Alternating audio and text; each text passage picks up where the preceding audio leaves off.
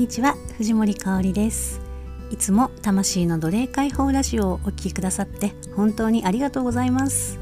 今回は春の土曜どう過ごしたらより良い夏が迎えられるかについてお届けします。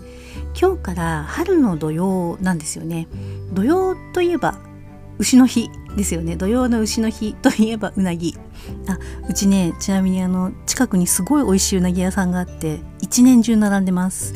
まあそれはいいんですけどあの夏の土曜が有名ですよね。土曜？土曜？うんとそのねただそうなんですけども、えっと、季節の変わり目には土曜が必ずあるんですよ。ご存知ですかね？あの引用語行説に基づいている考え方だと思うんですけども1年を、えー、どっかも今水どっかも今水とかどっかもゴン水とかっていうかな、えー、木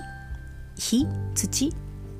金水に分けて考えるというところででそれだとねこう春夏秋冬を4つ、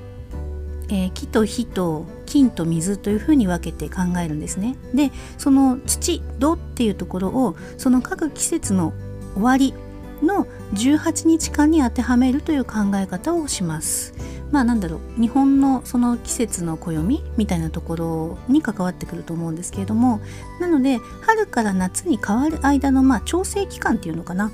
次への準備とか、まあ、メンテナンスとかね車検みたいな感じ？ピットインするとかそういう感じ。でまあ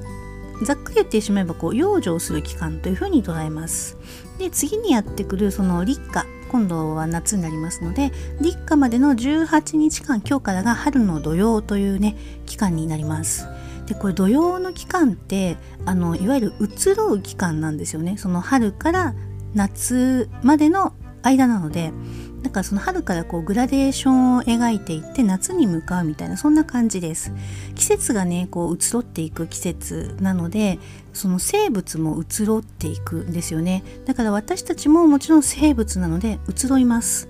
うんと普段の時よりもこう気持ちとか体とかもやっぱり移ろいやすくなってくる。移ろうってことは何て言うのかなちょっと不安定になったりとか何かこうあの変化が激しかったりとかっていうねことも考えられる季節というふうに捉えていきます。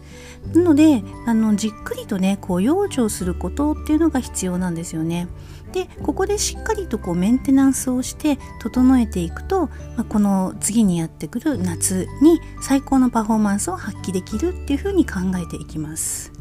じゃあねそのこの移ろう期間をどうやって過ごしてどんなことをしていたらいいのかっていうところなんですけれども、えっと、これちょっと次々は次の配信にお届けすることにしますね。ここまで聞いてくださって本当にありがとうございます。心からの愛と感謝と美しき響きを込めて藤森かおりでした。